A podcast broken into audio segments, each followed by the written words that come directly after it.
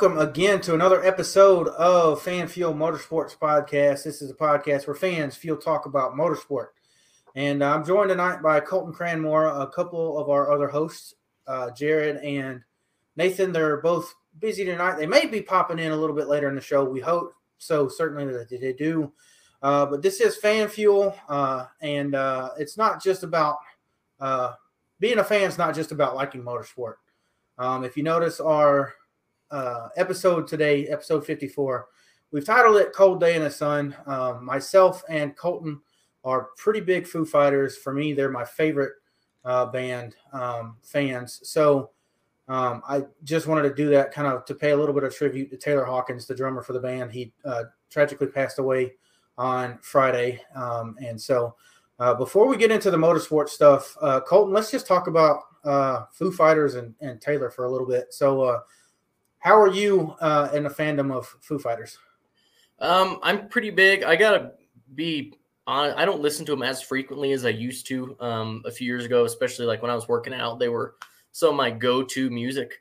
Um, but I'm still a huge fan. I still uh, make sure I download every album that they put out, every song that they put out, um, just because they never seem to stop writing bangers. Right. Um, so I mean, this this one was tough. Um, I've had lots of other favorite uh, band members and musicians die in the past, but this one would kind of it felt more weird, if that makes sense. Yeah. Yeah, for me, I've I've seen them uh, four times. Uh, albeit one of those was not in person because it was a pandemic show, which is what my T-shirt's from. Um, but they uh, they put on one of the best shows in live music, and even if you're not a fan, you have fun at a Foo Fighter show.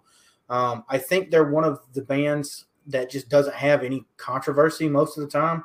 Um, Dave Grohl even at one point had a Dale Jr. guitar, which was pretty badass. Mm-hmm. But uh, when it came when it came to live shows, especially for me, Taylor um, was basically the heart of the band.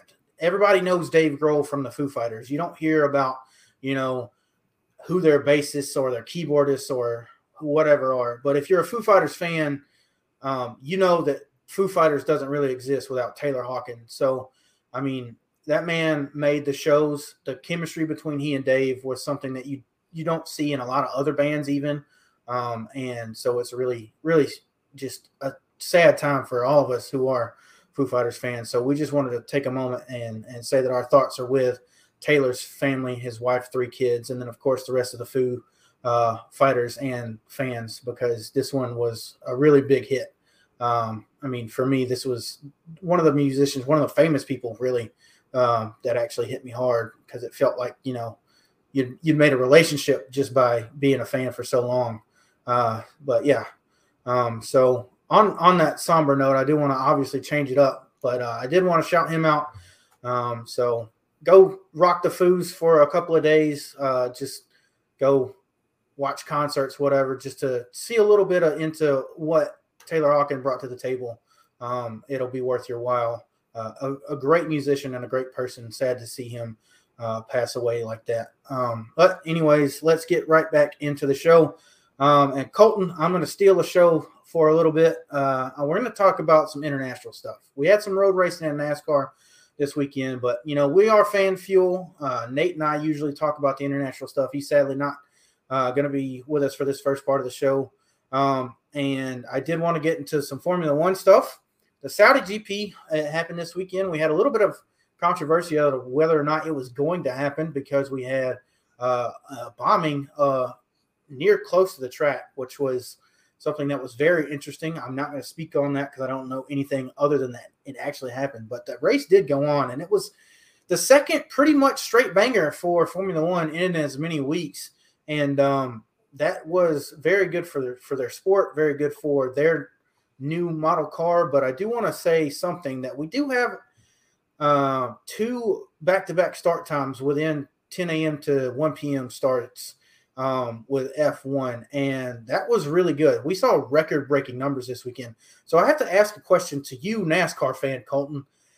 What's the get? What what's the what's the gig? Like why why are we still starting at 3 p.m. if Formula One's pulling in its most viewers ever in a U.S. market at 1 p.m.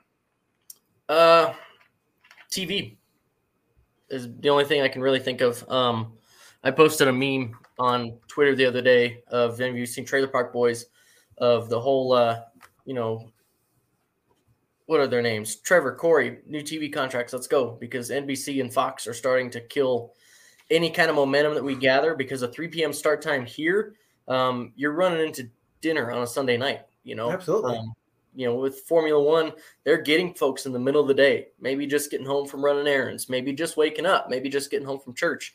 Um, there's nothing on. You're a race fan. You're going to throw on some Formula One. And that's especially different for me. When I was a kid, I used to remember, and even just, you know, probably this year in the last couple years, um, getting up, having to get up super early if I wanted to watch Formula One race. And now it's kind of changing the tides a little bit and getting it kind of into that prime weekend TV audience of the morning to you know early afternoon slot times um, where people are sitting around not much to do.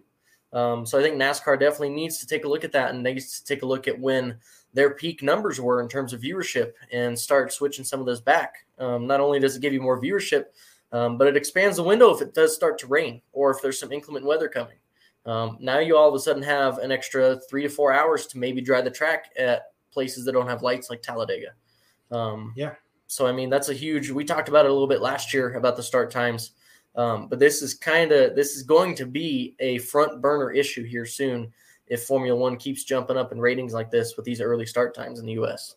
Yeah, and uh, you do have a point, but uh, it is a global sport. So what yeah. what happening uh, in a couple weeks is they'll be in Australia for the Australian Grand Prix, and it's probably going to be one, two, three a.m. start. So we'll we'll have to really look and see what ESPN's going to do because they haven't had an Australian GP uh, since they've been in the uh, in the rights for them. I do believe. I could be wrong. I think they came around in 2020, not 2019, which is the last time we had an Australian GP.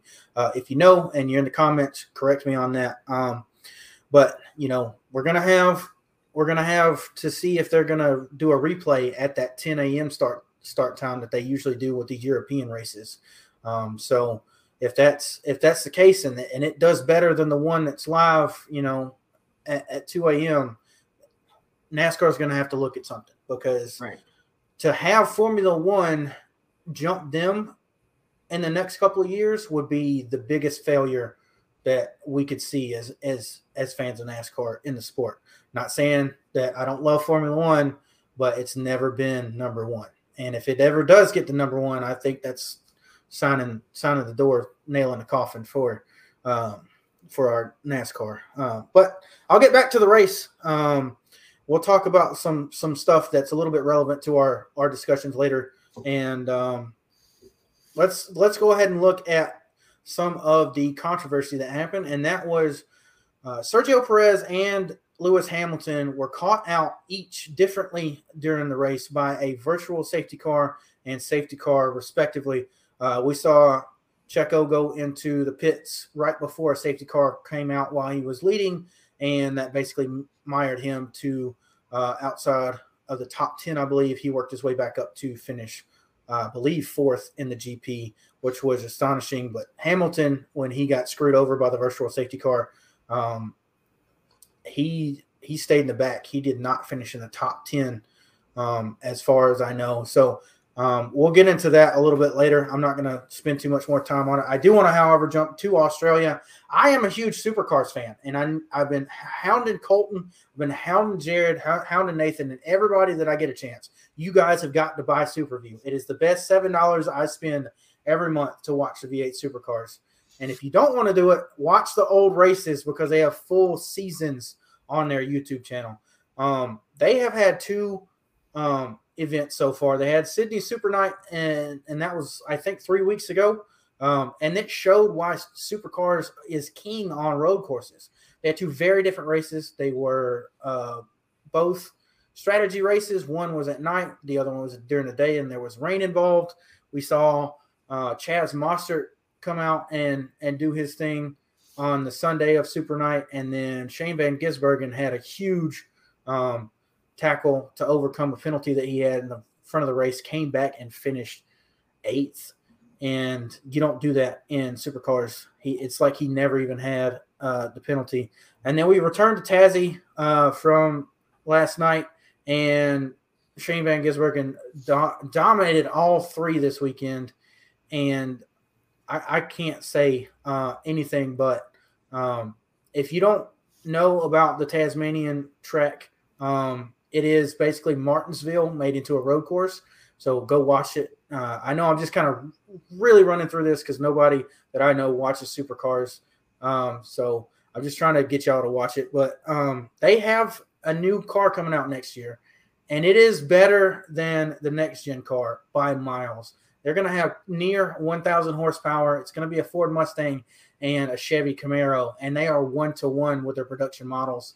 Um, and you can go look up a uh, five minute video of them testing at Tasmania um, at the Symmons Plains circuit from this past weekend. And Marcos Ambrose uh, and Garth Tander, uh, both champions in V8 supercars. Of course, you all know Marcos from NASCAR.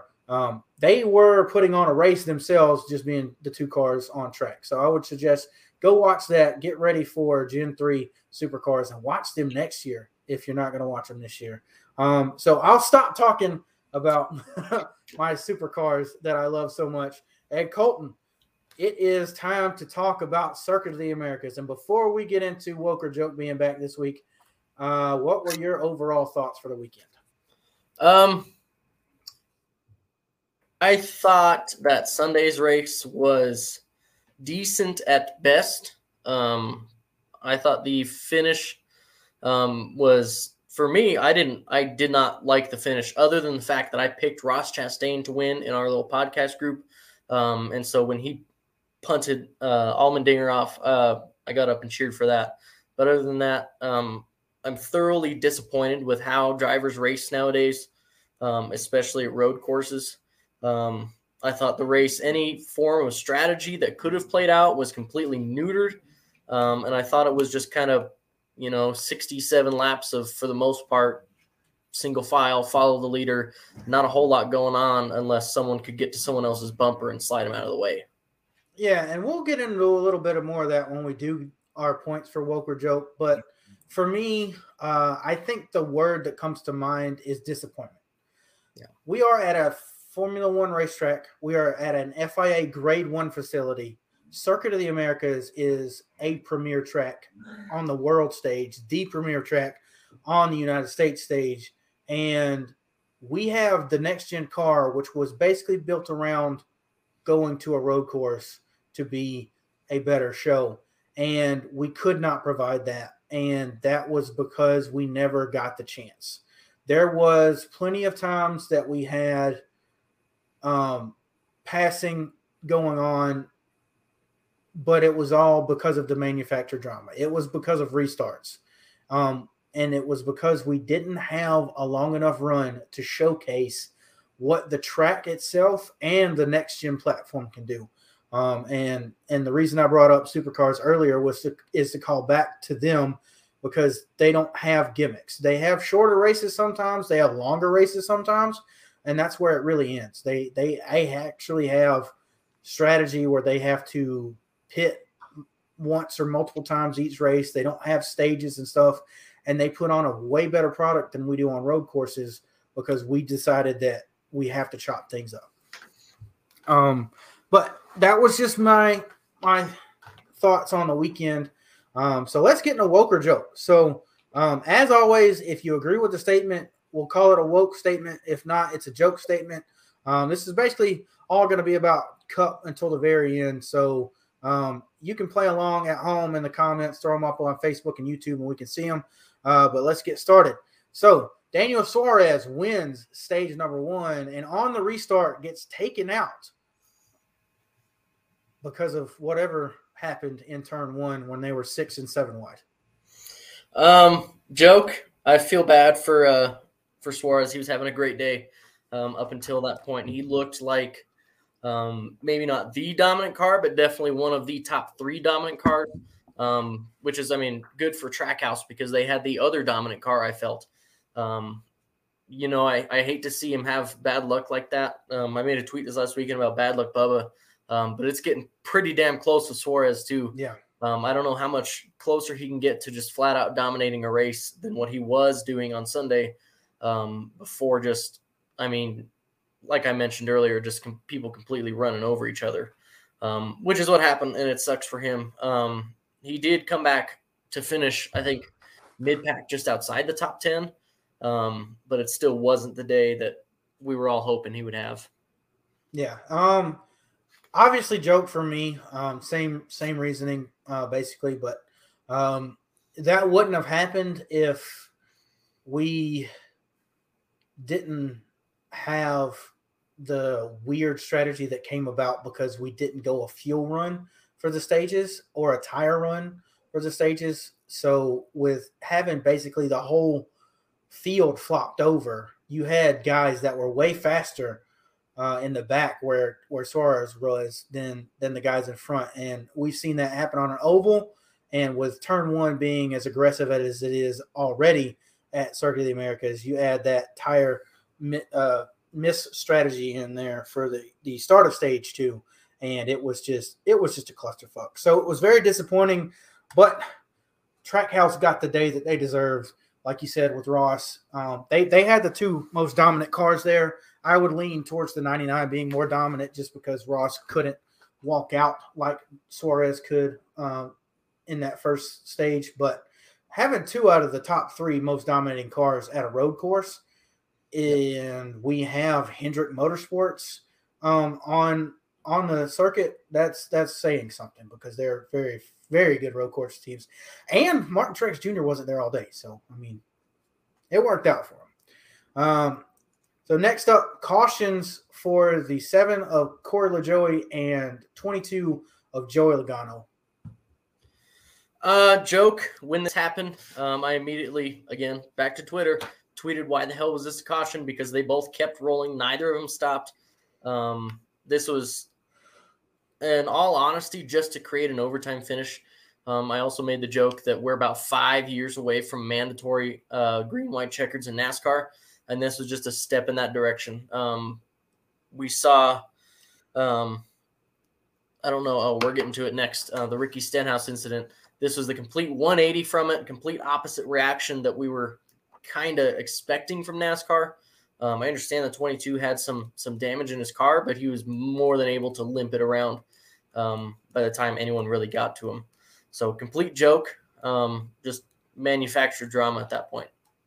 Yeah, obviously a complete joke for me as well. Um, inconsistency is the name of the game. If you are in the uh, scoring booth for NASCAR, um, I don't know what the what that change needs to happen, but somebody's got to get fired at this point.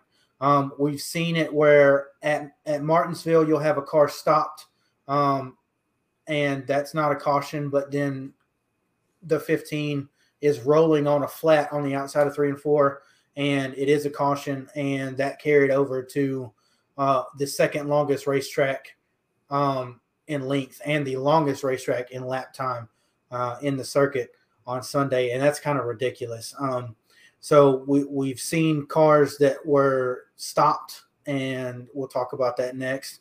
Not get a caution, and then both of these guys, albeit Joey Logano had a just totally fucked suspension. Uh, they were rolling. They would have made it back to the um, to the pits at some point, and if they had to um, do anything with either of those cars, there's plenty of spaces on an FIA Grade One circuit for cars to pull off behind the barriers. So, um, it's a terrible job by NASCAR for officiating those two. Um, they just don't need to happen. Uh, so, with that being said, let's talk about the caution that did not happen for quite some time. Uh, and you mentioned it, Ricky Stenhouse Jr., uh, the 47, was coming to a stop very, very, very slowly on the back straightaway, and he got about halfway there, and he started rolling backwards before NASCAR threw the caution. Yeah, um, complete joke again. Um, you even hear Tony call it out in the booth and say, "I don't know why they waited so long to throw a caution." They it was obvious that he was going to stop. Um, it was obvious that he was not under power. Um, I mean, maybe they were waiting for him to fire off really quick, but we have not seen that at any of these cars um, so far this season where they completely die, lose power, um, or something breaks and they just immediately fire right back up as soon as they stop. In fact, it's the opposite. Usually, when they stop, they are completely beached and squatted on the track. Um, so that was very, irritating. Again, just I don't know why they waited. And it was right in the middle of a pit cycle, which made it worse. Right. Um, you know, if this was just a normal green flag run, fine, okay, it's still inconsistent, but this really could have altered the outcome of the race way more than it already did. Um, you know, what if what if there were some of the really heavy hitters like Chastain and Dinger that didn't make that cut and that got sent to the back just for that? Yeah, uh, I mean, obviously this one's another complete joke. I don't know. They called it out on on the broadcast that this was manipulating the race, and that's something you don't even see from Fox. They're usually right up NASCAR's ass, right? Um, and obviously a little bit was smoke being in the booth. He doesn't care. Um, he's been at, at odds with NASCAR his whole career. Um, I, I just I don't get it. Again, we are supposed to be the premier stock car series in the world, and we're trying to play games on other people's racetracks. So why aren't we adapting to the way that they do things? I'm not sure. Um, the 47 is not in a dangerous spot there. Um, maybe that's why the hesitation happened, but you knew he wasn't under power. He was going to stop. Um, something needed to be done, or they could have turned him in at the access road um, that was a little bit farther up the track. Um, so that could be under the spotters as well. I don't know what needs to change, but something needs to change. I mean, there were seven cars, I think, that completed their pit stops knowing that something was going to happen. And we still waited 45 seconds for him to have the caution thrown. I don't know. We, we, we, we've got to we've got to do something. Uh, back to what I said earlier about the weekend as a whole, just disappointing. Uh, we're better than this, you know. Um, so let's move to the reactions um, I saw at least on Twitter and specifically Reddit, um, and that was that everyone was clamoring about this race after the finish. Um, so, was this a good race um, due to the finish, um, or was it just because of wrecking? So, I guess to make it a woke or joke statement, um, the finish made this race fantastic. Um, I'm still going to say joke just because I'm not one that says a finish makes a good race. Um, you have to look at the whole race objectively. Um, this whole race was not good, um, and I am especially not a fan of the finish. Um, I kind of alluded to it earlier that I don't think these guys anymore, and it ties back to Denny Hamlin's tweet over um, this past weekend as well. That guys don't seem to know how to pass, especially pass for the lead, um, without completely running over each other. Um, the bump and run is now long gone because if you don't do it in the very last corner um, and completely almost wipe the guy out, he's going to come right back and just kamikaze you. Um, that used to not be an issue. There used to be a, a huge respect for the people you were racing against. Um, there used to be a lot more give and take, and now it's all take. And it's just because of the uh, the emphasis that NASCAR has put on winning um, instead of on a good season. You now have to win all these races. So I did not think it was a good race at all. Um, and ironically, it's the fans that complain about people watching only for the wrecks that seem to have loved this race. Right. Um, I I will say on principle of the statement that I made, did this finish make the race fantastic? I will say I'm on the fence. I'm going to lean towards woke because it made the slog that was those 45 minutes worth of green white checkers worth it. However, if I zoom out just a little bit from that statement, I thought the whole race was a joke. I thought that we didn't have strategy racing at all, so we couldn't see what was good about road course racing.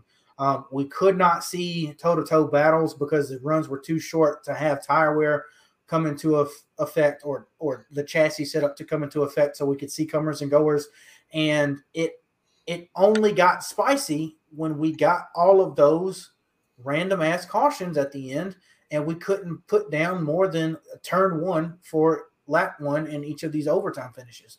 And that is not only embarrassing it's pathetic. Um yeah. i understand that people like monster jam. I understand that people like demolition derbies but i don't think that big loud noises and crashing is indicative of who the greatest race car drivers are in the world. And if we're going to claim that these are the greatest stock car drivers in the world, they need to fucking show me because they're racing pathetically. Like you said, there's a lack of respect. Um, I think one of Nathan's points is um, I'm confident in saying this for him. You know, we've talked about it on here. The safety that we have had in the last 20 years has made the complacency skyrocket for all of these younger dudes coming up because they're they don't have to be scared of losing limbs, breaking arms, or dying anymore. So they don't know that respect for the car, and they definitely don't know that respect for the competitor. And right. I think that's what led to the absolute shit show that was the last part of this race. In, um, I agree completely. Um, I think in regards to the fan reactions that we saw this past weekend, um, especially like I, I take Jeff Gluck's poll um, kind of every week and look at it objectively and okay, why did people vote like this? Um, I think it's because over the past four to five years, um, NASCAR has put such an emphasis on good racing is pack racing or good racing is passing, which neither of those are advertently true.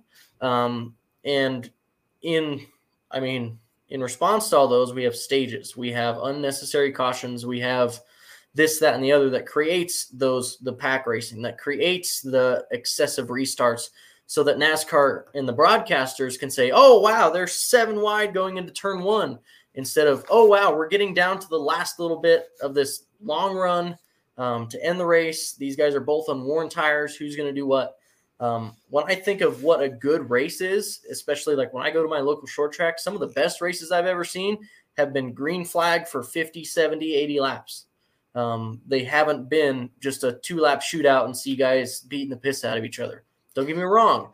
It is it is a novelty and it's nice to have two, three times a year just to say, okay, that was kind of cool. Um, but some of the best races I've seen is seeing a guy hunt someone else down for 20, 30, 40 laps. Right. And I think that's what a lot of fans are moving away from, um, especially fans that are our age that grew up with the Gen 4, the COT, um, some really great racing. Um, and now they're going into, well, if, if cars aren't passing each other, it's not good racing. Right. Um, um, that that leads to to the interview. I I want to say it was at Indianapolis. Maybe I'm totally wrong. Could be Pocono. It was definitely one of the summer racetracks where Tony Stewart said, "Look, you know, to look up the definition of passing and look up the definition of racing. We're racing out here." That quote. Yeah. I think that summarizes my thoughts about what happens um, nowadays in racing. Look at the next gen platform I remember we had a discussion last year about when was the last time since stage racing happened that we saw an instant classic.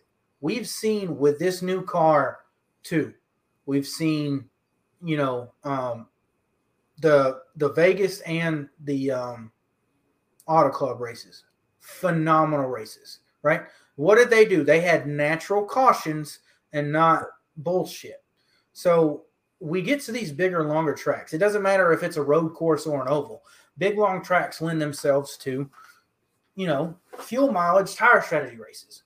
Yep. I would much rather see Daniel Suarez out there, 25 seconds in the lead, have done a three stop strategy. Somebody like Kyle Busch decides within 10 laps to go, I'm not catching this guy. I'm in second, goes in the pits, put on puts on stickers, and somehow pulls a fucking miracle out of his ass, passes him on the last lap.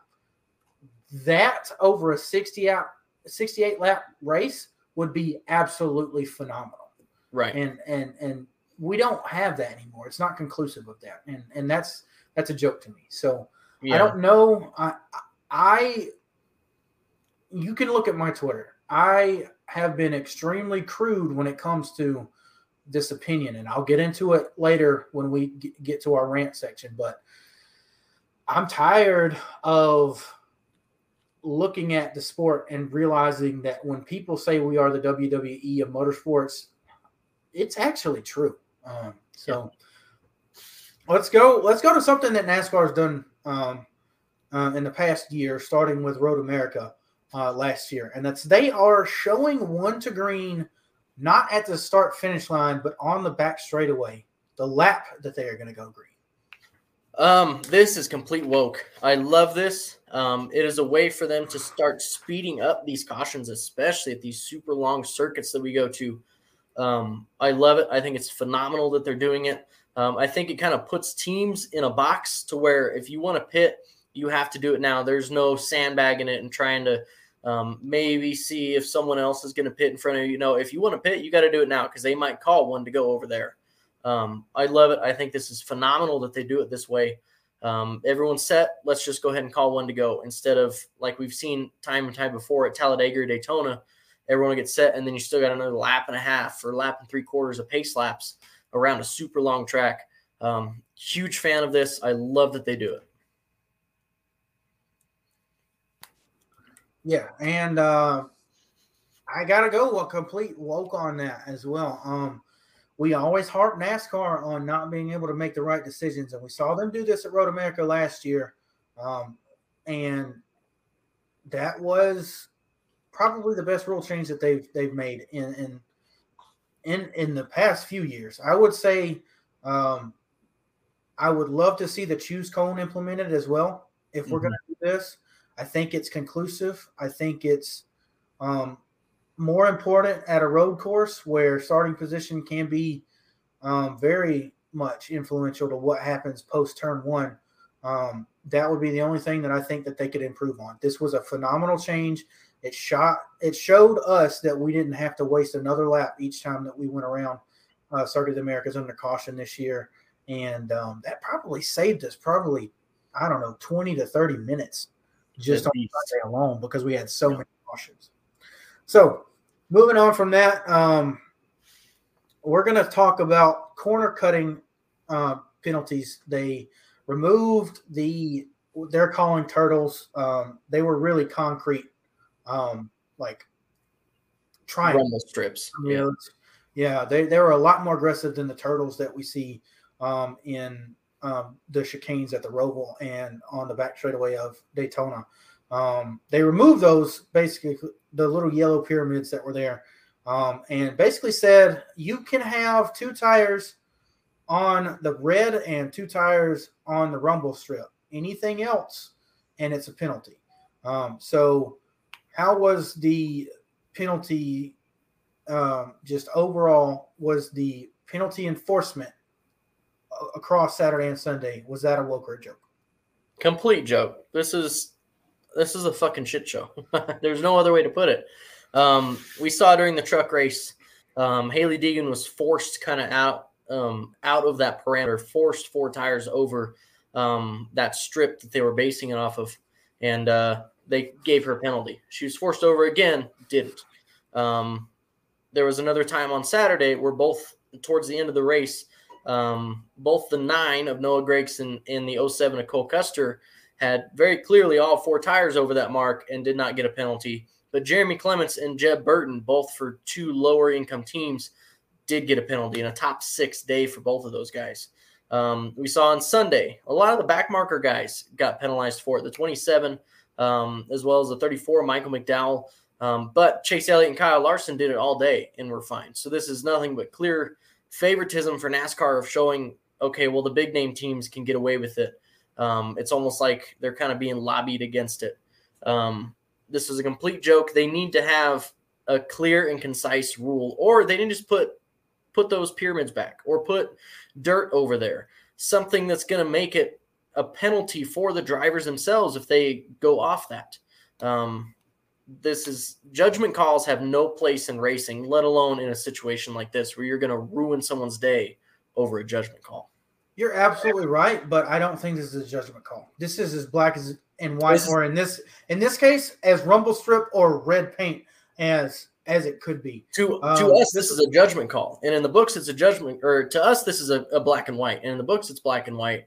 But to NASCAR, it's a judgment call. Right, and I think that's a complete joke. I, I yeah we we see in and you know what i'm going to go down this road uh, because nascar has this same rule at super speedways right yeah. nascar has the yellow line rule and you can't cross it you know whether or not you like the yellow line rule, the whether or not the yellow line rule is debatable. We've we've seen it ruin people's races. Justin Haley, Regan Smith both lost races because of yellow line rule. If NASCAR is going to stick to its guns, it has to stick to its guns on here. This is the yellow line rule on a road course. And you know what you can't do on a super speedway without getting penalized? Force a driver down. We saw them call that at Talladega. They they said that Denny Hamlin was forced down, and I don't remember the driver who was penalized for it, but he got penalized for it and lost his finishing position at that Talladega race in 2021. And you know what we saw on Sunday? We saw the third best car, Chase Briscoe, get pummeled and I believe it was by AJ in the S's, mm-hmm. and they penalized him for getting all four tires off, not AJ for sending him over there. So I'm just going to call bullshit on the fact that you have a rule that has been in place for years on an oval on a super speedway that you have enforced multiple times that you just did not enforce on Sunday because you didn't feel like it, I guess. How can you how can you genuinely genuinely say it's fair to Chase Briscoe, who has already been penalized on the racetrack because he's been shot off and is losing spots because he's slowing down to reblend to just make him go to the end of the longest line at the next caution because we didn't make it that lap because we were under the shit show anyways. I don't get it. I don't understand it. How, how is that? How is that consistent? Yeah, I've always been on the side of if you want there to be a clear and concise barrier of where you can and cannot go on a racetrack, you either put a wall or you put grass um, you put some sort of barrier there. You don't just call it when you see it because you're not a going to call all of them. You're not going to see all of them, or there's going to be some situations that finds a gray area in that.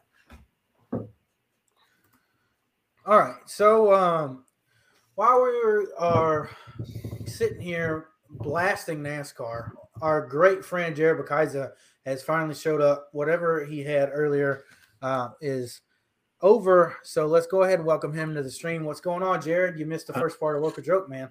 What's going on? I caught. I actually got caught. Cat, I kept caught caught the end of what you what, the, what you guys were just talking about, and I completely agree with both of you on that. Whenever it comes to judgment calls in NASCAR, it's just always bullshit because it's always a 50-50 shot on whether you're gonna they're gonna make the right call or at this point, you know, just either like what Colton's saying, just make it more noticeable or just get rid of the rules in general and just whatever happens happens type of deal.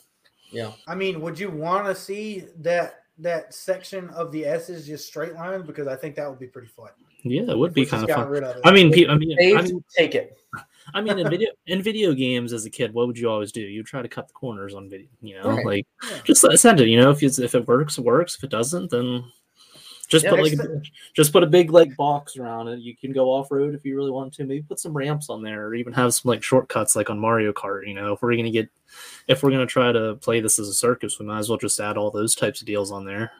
God like, damn, Jared came in with the fucking cutthroat stuff. All right, you need to save that for a little bit. We got a couple more Woker jokes, and then we'll get into our rant session. I do, um, I do like that, Jared. Though, if it's paved, take it.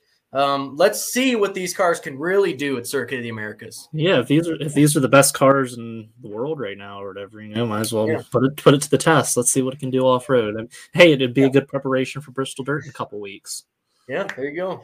All right, so uh, getting back to Woke or joke, um, I got two more for us, and first off, I'm going to go um, with the more stringent damage vehicle policy on road courses. What do you think um, for for that statement, I, I think I'm basing it off of uh, it takes so long to get cars cleaned up and get and uh, getting them back to the pit road because NASCAR gives them a chance to get on the five well six minute clock now and then meet minimum speed to, to come back on the racetrack. So what do you guys think of a more more so um, it's more stringent, more straightforward. Basically, if if you got to get towed at a road course, instead of us wasting time to get you back to pit road, we're going to pull you off at the nearest um, exit, and that's it. I mean, yeah. what do you guys think about that, Walker Joe? Um, go ahead, Jared. Go ahead. I, I, I like that idea. I hate on route. I hated all the cautions just because it took so long to get refired back up. You know, if you're trying to make this like NASCAR an event for like the casual fan. I don't think the casual fans want to sit there and wait like 20 minutes for like a single, let's say, like for example, a single car spin, and then there's three caution laps, like 10 minutes and commercials and all this hype up, and then there's like a turn or two of racing, and then oh, there's another rack. Like we didn't think that was going to happen, you know. So whatever gets them cleaned up and fixed quicker, the better, in my opinion. Yeah. Um I'm I'm very on the fence because I'm not a fan of the damaged vehicle policy as it is. Um, I miss the days of guys being able to go into the garage, work for 90, 100, 200 laps, and get back out there and try to um, collect a few more points. Um, but if they are going to keep the damage damaged vehicle policy around, this isn't a terrible idea. If you need towed, just call it a day. Um, again, I'm not a fan of that policy at all, just in general. But if they are going to keep it, I'm fine with it just because the pace laps here do take so long. Yeah, obviously it's my my idea, my my point that I brought to woke or joke this week. So I'm going to say woke. Um, I think if you look at open wheel racing, um, which is obviously primarily done on road courses, those cars are obviously a little bit more fragile, but so are the suspensions of our new cars now. If they get into a wreck and they get stuck nine times out of ten, they pick them up, put them over the barrier, and put the put the rider or the driver, excuse me, onto a scooter to ride to the to the care center. Um, and and that's that's what I think we should be doing. Um, I think that we're wasting a lot of time to get these guys back on track to do pretty much nothing. I think at this point in NASCAR's history, we don't have um, a reason to because we've got winning in playoffs and all that that good stuff. Are we really racing for points anymore? Um, like you said, Jared, if it's a circus, might as well make it a good show. Uh, and I can tell you, um, one of the guys that is a buddy of mine that streams iRacing races, when the cautions come out, people stop watching. So um, I'm assuming that happens in real life as well. Um, you're not really glued to your seat if you're watching guys go 80 mile an hour behind a safety car or a pace car or what have you. So that's that is what it is.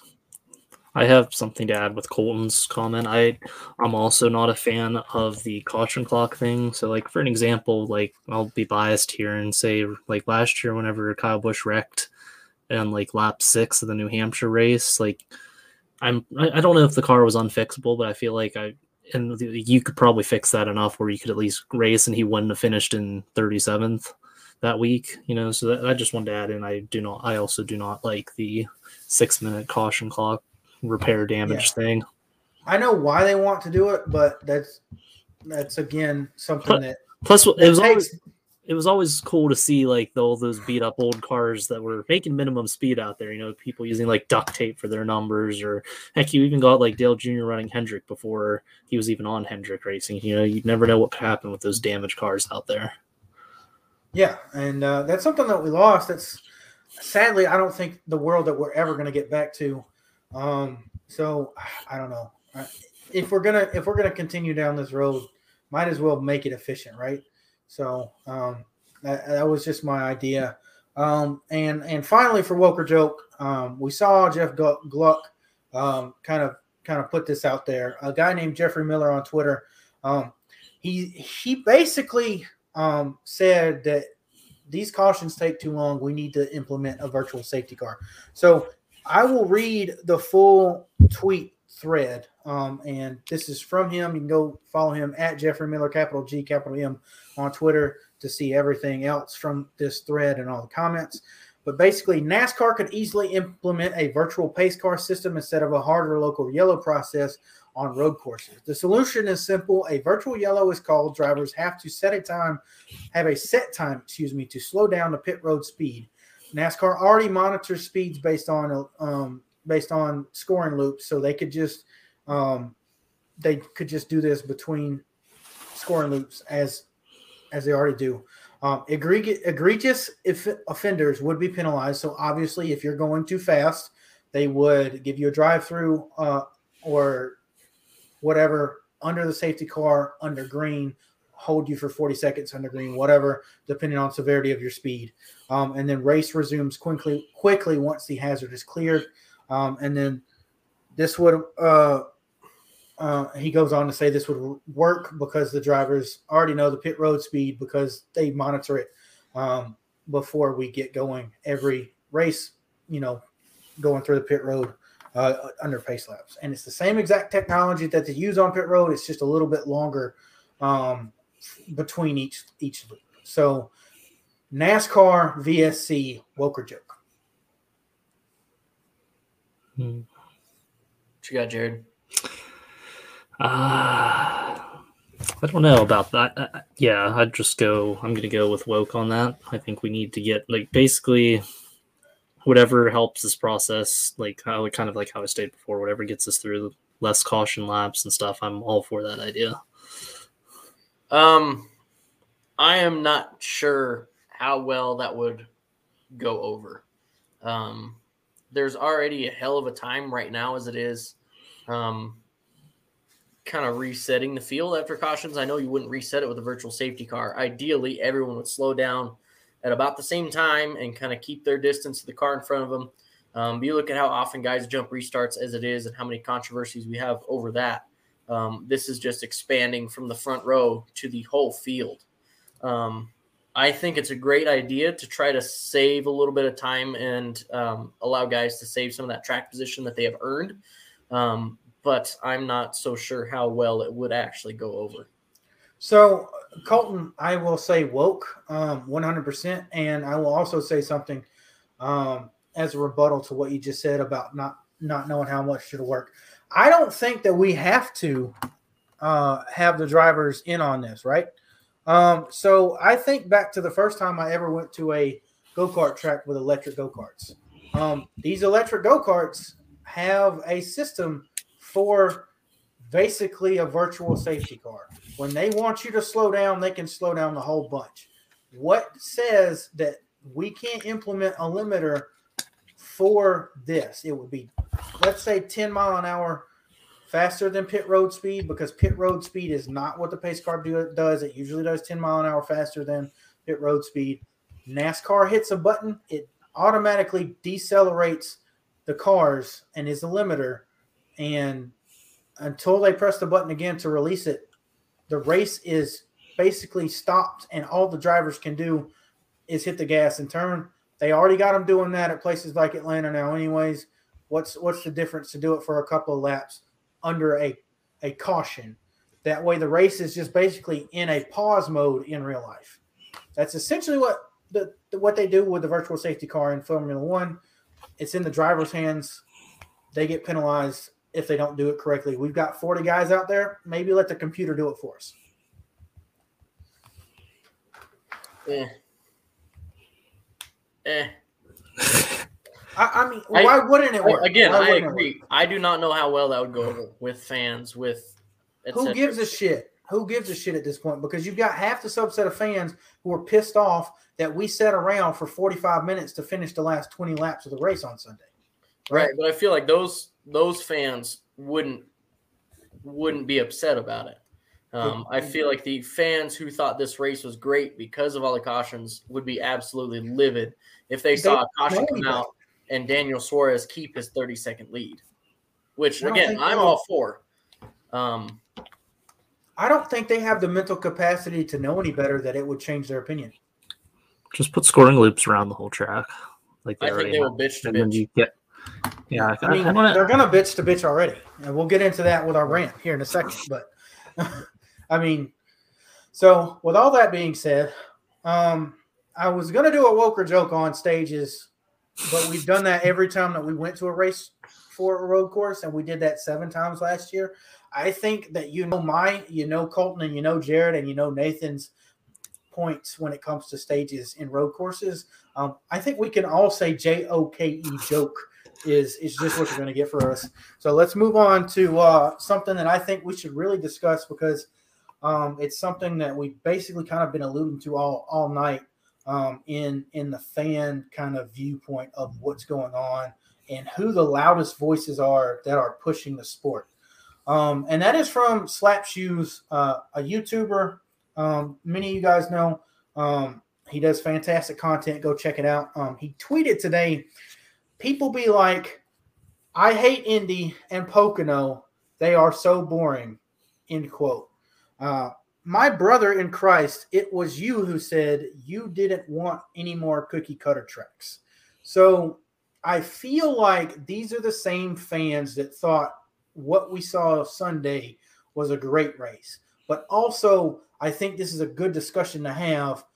Why do we not like cookie cutters, but we don't like Pocono, Indianapolis, and road courses, even for some fans? Well, I mean, just overarching. Let me take this one here. Sorry, Jared. I gotta go. Oh, first. oh, oh, you're good. I got. biting my tongue about this all episode. Um, I completely agree with Slap Shoes here. Um, however, instead of more cookie cutter tracks, these fans are now wanting all of the races to be the same. They are wanting all of the races to either be Daytona Talladega or complete slugfest with a mandatory overtime finish to see guys completely junk each other to win the race. Um, I mean, it's it's bullshit. We take out all the unique tracks and what made those tracks unique um, to try to make them all the same.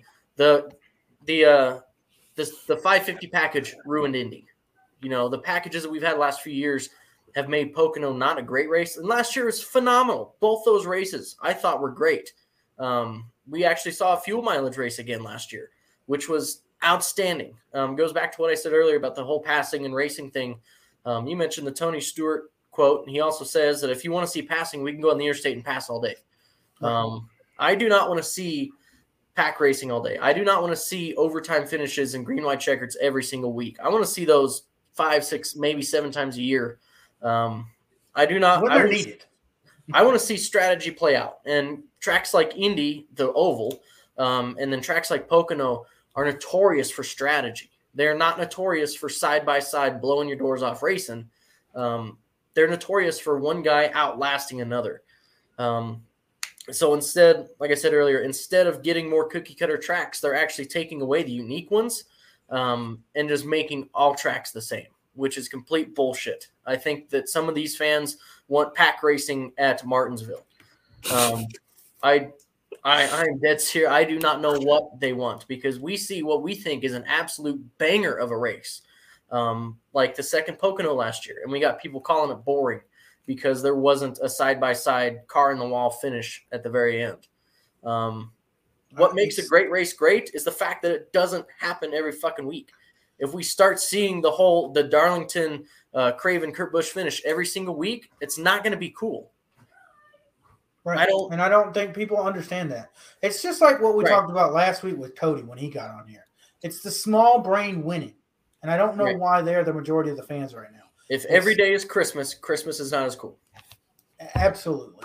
Yeah. Jared, Yeah. wh- what's your what's your initial? Well, since since people always slander Pocono, Colton kind of like hit the nail on the coffin with that one. Like Pocono's always been notorious for strategy races. It's and it, it's basically like it used to be an endurance race back when it was 500 miles because you know you'd have guys blowing their engines halfway through, but you know you play strategy, right? I mean, Denny Hamlin won his first race spinning out in turn two. Ended up coming back to win, so it's not like there was lack of passing. The track before the repay was really good with the old car and i'm like actually excited to see how this new car runs there this year because like even last year was really good like racing wise with the 550 packages that we had. So i i think like colton was saying i don't want to see like heck people probably want to see pack racing at pocono just because like oh there's long straightaways we can see drafting and packs on the straightaways and then watch them all try to cur- curve into the turns I'm like oh i don't want to see that. Like i don't want to see pack racing at pocono. I like seeing like races play out naturally. I don't like seeing green white checkers every single weekend because every week before the race, I'm like, oh, where when's the caution going to come out? Ten to go, five to go, six to go, three to go. It's never like, oh, sweet, we're going to get to see a natural race play out or whatever. Like, there's been so many races that have been ruined by a late race caution, and then everyone calls it like the race of the year or something. Whenever in reality, we were in store for a pretty good finish. Like, let's say, let's go back to Las Vegas. We were going to see a really good Truex versus Kyle Busch, but no, we had to have caution come out. I'm sure there's plenty, plenty more we can go through, but that list is probably pretty long. And and to be fair, Alex, you brought this up too about like like Las Vegas. I'm fine when it's a natural caution. Mhm. Right. when it's a debris caution or when it's uh you know this car is slow. It's not stopped, but it's slow. We're gonna throw a caution. If it's like this last weekend with uh, Logano and LaJoie, those are bullshit. Yeah. Did you- well, did I you- Las did you- Vegas? I loved that race. Right. I wanted. Right. I wanted so much for for the 18 to win that race just because of all the shit he had been going through in the weekend. That was a classic NASCAR race we saw passing everywhere. But I wasn't disappointed with NASCAR that the caution came out. I was just Did- pissed that somebody fucking wrecked. Did you guys did you guys touch on like the, about COTA at all? Like with how like for I'll, I'll just say it anyways. Like whenever Ricky Stenhouse Jr. was like slowly slowly coming to us, so they Yeah. didn't throw. You, did you touch on that already? Yeah, that was that was a part of what we already touched on. Okay. Okay. Um, but um, yeah. So I don't know. So um, And and you I, guys brought up the the the fuel mileage races and stuff, and I know we talked about it a couple weeks ago.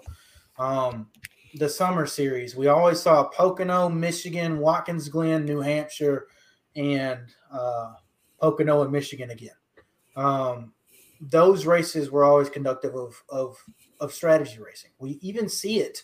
Um, if you look at some of the the better examples, I look at 2011 as one of the one of the one of the years where two of the most famous races were fuel mileage races.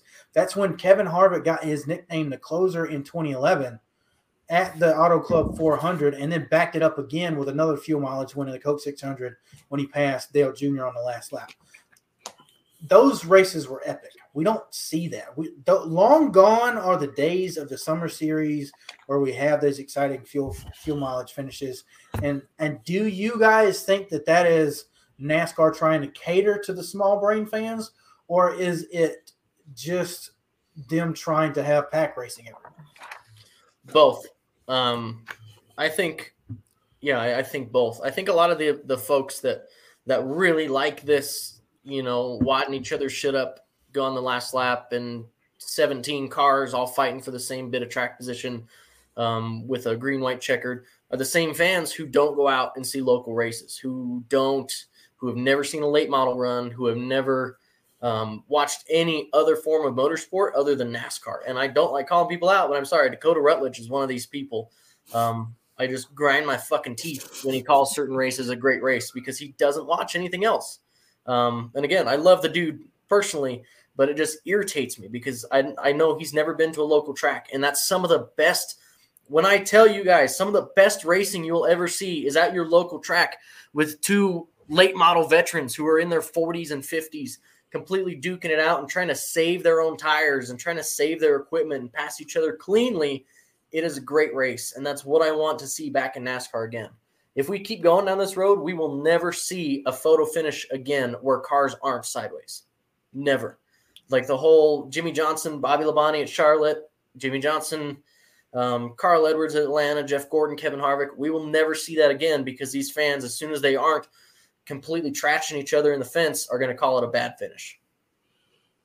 Yeah, I agree with Colton on that one 100%. I'll, I'll, even be, I'll even be honest too. Like lo- local short track racing, you have like, you'll find if you've never gone to one of those, you'll definitely find like a newfound respect for racing itself. Cause I'll, I'll be honest, like I went to my first ever like local short track race about four years ago, and that completely changed my entire perspective on NASCAR. And I'm like, okay, I, I, I get this now. Like I get why everyone liked the early 2000s, even like the late 90s and everything. Like I get that. I understand it. And now like we're catering to that new generation now because you know you look at the highlight reels for the upcoming race or whatever and it's all like either crashes or the close finish that was always manufactured there late at the end. So like i guarantee you when we go back to atlanta this summer we're going to see all the three wide two wide restarts and stuff it's like oh look what we can do here you know? Like that's what we're going to see. Yeah, The sad thing is, it sells tickets, but I don't know. I, this is probably going to be way outside of the realm of more of the real, so of the realm um, of motorsports than I should be on this podcast. But I think it's just because our our country as a whole has been getting dumber for the last forty years. Like everyone is just dumber. They can't. And then and you add in social media in the 2010s and it's dopamine firing, dopamine firing, dopamine firing. And that's why we scroll. That's why we have TikTok. I mean, TikTok got shit for putting their max video to three minutes over one minute because people just don't want to sit through a three minute video. I'm guilty of that myself. I'm not going to say I'm not. But society as a whole, I mean, we've just been getting dumber, and the attention span thing. As much as I hate to say it's not, uh, or I hate to say that it's real, it's real. It kills me to say that because I feel like if we stop treating fans like they are dumb, if we go about it in the ways that we did in those 90s and early 2000s broadcasts where we explained exactly what parts of the cars do exactly what the the differences are between this guy running a rubber and this guy not running a rubber, what the track bar and the wedge does. Um, if we go through what happens in a in a in a in a you know a four tire pit stop, well, why is he doing better after this one? Well, he made a, a air pressure change on the right sides that was better for him, and this guy didn't. You know, if we treated it as a sport and not as entertainment like we have been, I think we would we would bring the casual fans to a higher level and they would become like we are knowledgeable about the sport and be like, oh, well, this is kind of dumb. This is kind of bullshit. This is kind of manufactured.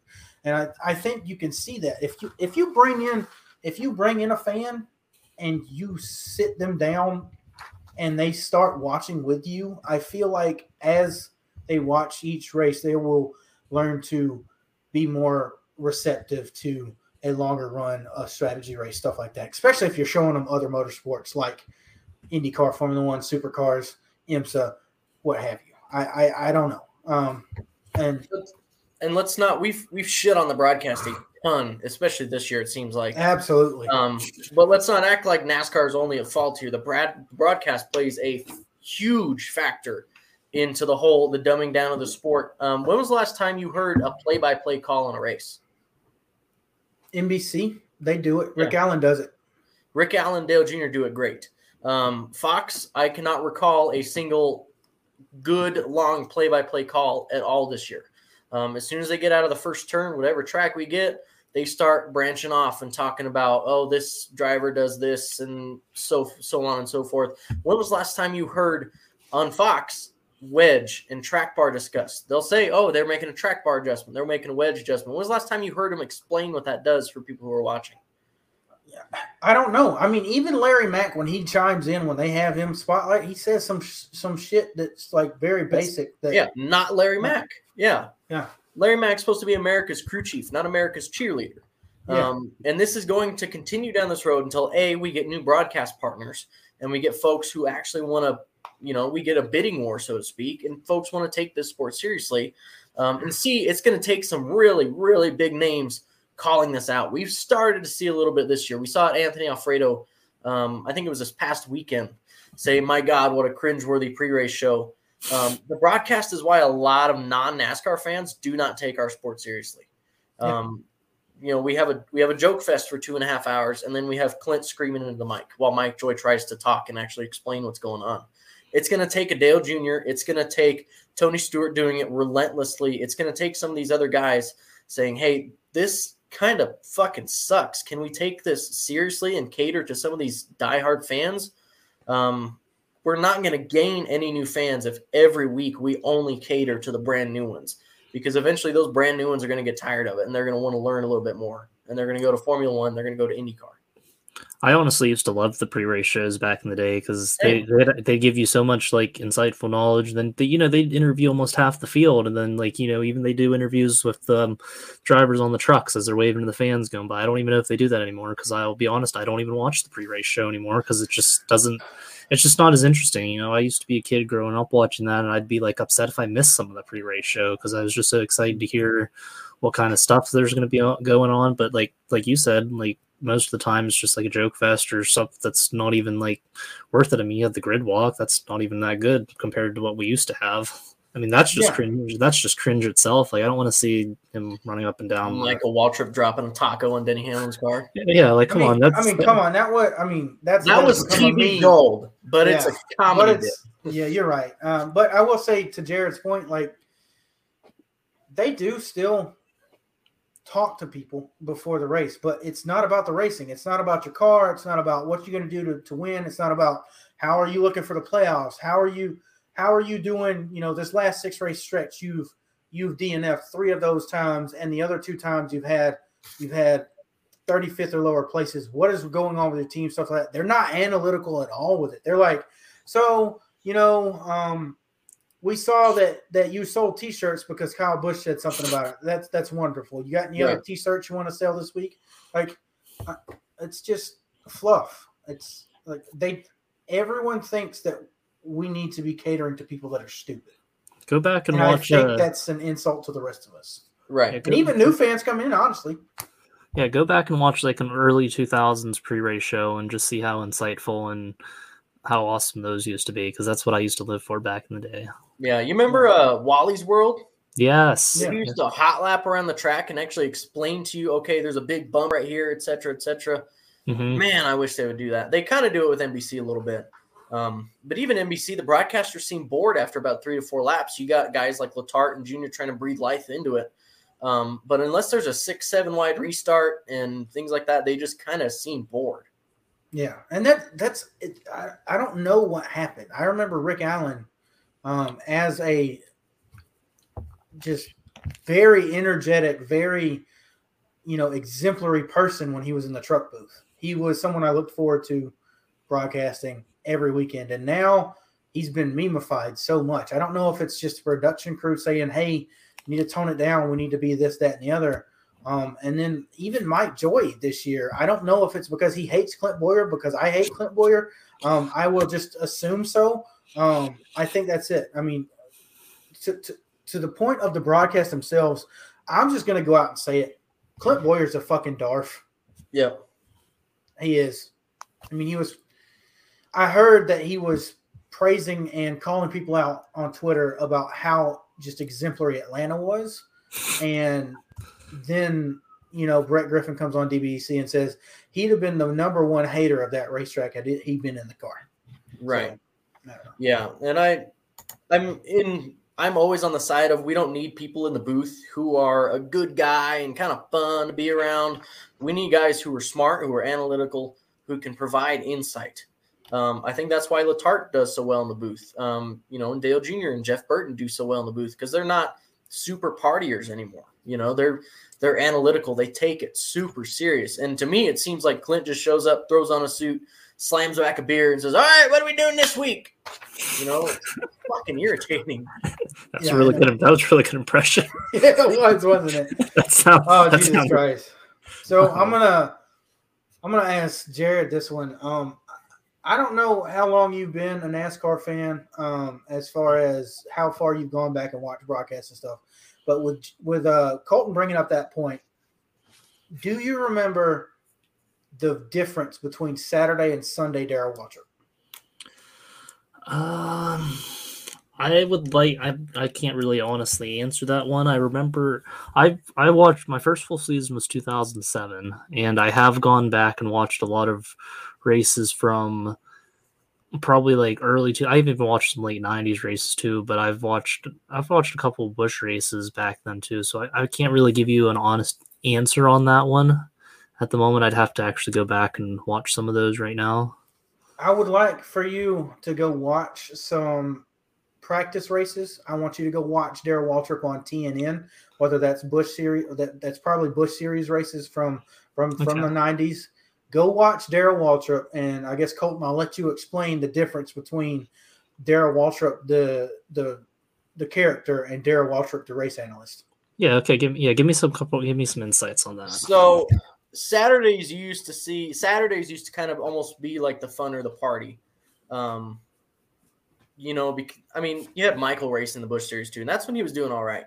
Um, I'll send you a couple links. There are a few that you can put on just in the background. You can hear the difference um, just in the way he calls a race between the same weekend, a Busch race and a Cup race.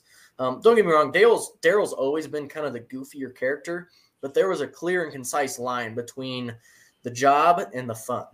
Um, and like I said, I'll find. I think like 2003 Darlington was a really good one where he Okay. was making a great race call, um, whereas the race before was kind of just poking at it. Okay. Yeah. Yeah. Give me give me a couple links and I'll watch some of them these next and couple of then days. and when they first started in Fox, um, one of the biggest things was, um, and you you can see the progression of Darrell Waltrip, the character being built. He always did boogity boogity boogity um, from his third race on Fox. That was something that was a staple for him. I don't blame that. That was fucking awesome. Uh, I, I don't care about how jokey it sounds or whatever. But you could look at him on a Saturday at practice. You could look at him on a Friday at practice, and he would be just as, if not more, insightful than Larry Mac. But on Sunday, he was no no different than Digger, just another cartoon character. Yeah. Right. Yeah, it was really cool going back and watching old qualifying videos. I've got, I think, most of the 2003 season saved just because that was kind of my favorite year. Um, and it's it's amazing the difference in the broadcast. Don't get me wrong, um, there there was a difference when he would call the Busch race versus the Cup race, but it was still there was a seriousness to it. Okay. Yeah. Yeah, this is actually kind of interesting. I'll have to dig into this a little bit and get my opinions on the next show about it. Yeah. So, um, I mean, with all that, I want to circle back around one one more thing before we we kind of move on to um, some more stuff. Colton, you mentioned a couple of races. You mentioned the uh, 2001 Jeff Gordon versus uh, Kevin Harvick race. You mentioned the 2000 and I want to say seven Jimmie Johnson and Carl Edwards race. You mentioned the uh, 2006 Coke 600. These are all mile and a half that I'm listing, by the way. So just keep that in mind. Um, I'll throw in the 2012 um, Atlanta race as well. Um, and I want you guys to tell me what those all have in common um, because I think I fucking know. Long runs to end the race. Absolutely. Long green flag runs to end the race. And you know what they did? They finished in photo finishes. So let's circle back around to that. Um, how can we look at highlight videos from the last 30 to 40 years, see this kind of stuff happening, and genuinely think that that's going to happen in a green white checker? Um, Darfs. because there's a there's a ton of people who talk on Twitter about the old races who I guarantee have never gone back and watched a full full length race. Who have never said, "All right, there's nothing on today. I'm going to sit down, um, scroll through my phone. I'm going to watch this race." Um, just as it was happening live, um, which is something I love to do, especially in the off Oh, yeah, absolutely. See, I do that during the season. I'll Yeah. watch that. Like this week's Richmond week, I'm probably gonna go watch the. Like I was, I watched the 2011 Richmond race that Kyle Busch won. Yeah, that was a good one. Um, but to see these whole strategies play out um, and hear the analytics over the entire course of the race is phenomenal. And it makes you see the giant holes that we have in racing now um, and in the broadcast now. Um, it is it is amazing to go back and look at like the 2001 Atlanta race and watch what led up to that finish. Everyone knows Harvick by inches, but you don't know that there were six cars and Harvick was at the very back of that that kind of group pack and that we're all using different lines and searching for grip, um, trying to sniff a draft here and trying to get away from it and break the wake here. Um, that one's fantastic. Uh, the 2005 Atlanta with Carl Edwards and Jimmie Johnson, um, where Carl was hunting him down and you'd see him make a mistake and have to gather it up and spend another two laps building momentum. Um, that was when I look back at when NASCAR, when I loved NASCAR as a kid, that's what I think of is because I'd always, you know, I'd kind of do kids shit and play around for the first, you know, three quarters of the race, but I'd always make sure I watched like those last 40 laps and figure out what was happening here. What kind of run are we going to have? Um, that's what I miss. You're not going to get it with a green white checkered. You're going to get people wadding their shit up um, because winning is so much more important now. I miss I miss the I miss the build up. That's the word I'm going to use with Yeah. it. There's a nice little build Yeah. up. You know, coming 10 10 to go, like oh he's two seconds, but he every single lap they'd show. All right, he cut off a couple tenths off of this lap, cut another tenth off. Oh, there's lap traffic coming. Look at this, we got a we got a potential close finish. But now it's like there's 10 laps to go, and everyone like guarantee how many times have you thought like when there's 10 to go, like all right, when's the caution coming out? Yeah, I didn't. I didn't used to think that whenever I was a kid. I would always like make like no like. I would grow up basically thinking like, all right, there's ten to go. If he has like a massive like five second lead, I'm like, all right, this race is pretty much over. But then I could also see like, all right, he's catching him. There's a chance to. There's a chance for him to come back. Like I'll use like let's go Texas 2007 fall race. Whenever Matt Kenseth was leading and Jimmie Johnson was lap by lap by lap catching him, two to go, passes him and wins the race. Yeah. That that's that's the races I miss. That's the races I miss. The whole build up to the final ending, like a nat, like one of those last lap passes or late passes, and that come naturally without like a debris caution or something. That's what I like live for. Green white checkers yeah. are cool, like every once in a while, but those natural playing out races, like even like last year's fuel mileage race at Pocono, that was awesome. Yeah, um, one of those things that that you said was you, look for the caution now, and I could say Las Vegas. That's exactly what I I, I started doing. I was like, please no caution, please no caution, please no caution, because that's something we haven't seen in a long time. A long green flag run on an intermediate track where someone was actually able to catch the leader. That's what the 19 was doing to the 18. We we probably know that they were going to battle. Maybe the 18 keeps the win, maybe the 19 grabs it, but we're not going to find that out until the, to the end of the race. Cut short by caution, exactly what we didn't want.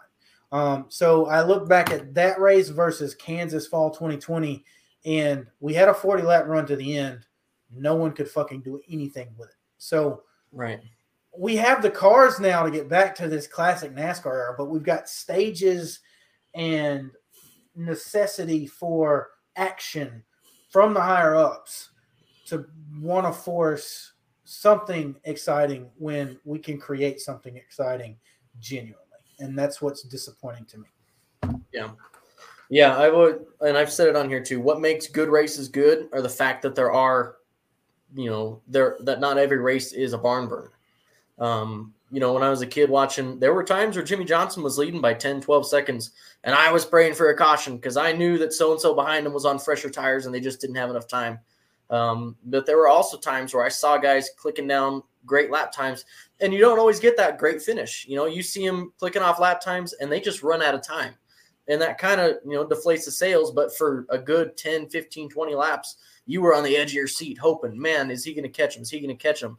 You're not thinking – holy crap, no caution, please no caution, please no caution. You know, it's, it's just a difference in a mindset there to where now it's shitty that we expect cautions um, when we really shouldn't. It's kind of like, uh, you know, expecting that your dog's going to chew something up if you leave him home.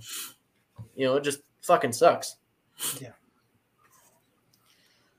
All right. Well, I think it's been a pretty decent episode tonight. I will ask before we go ahead and hit our outro, Jared. Uh, do we have anything um, else that we want to talk about?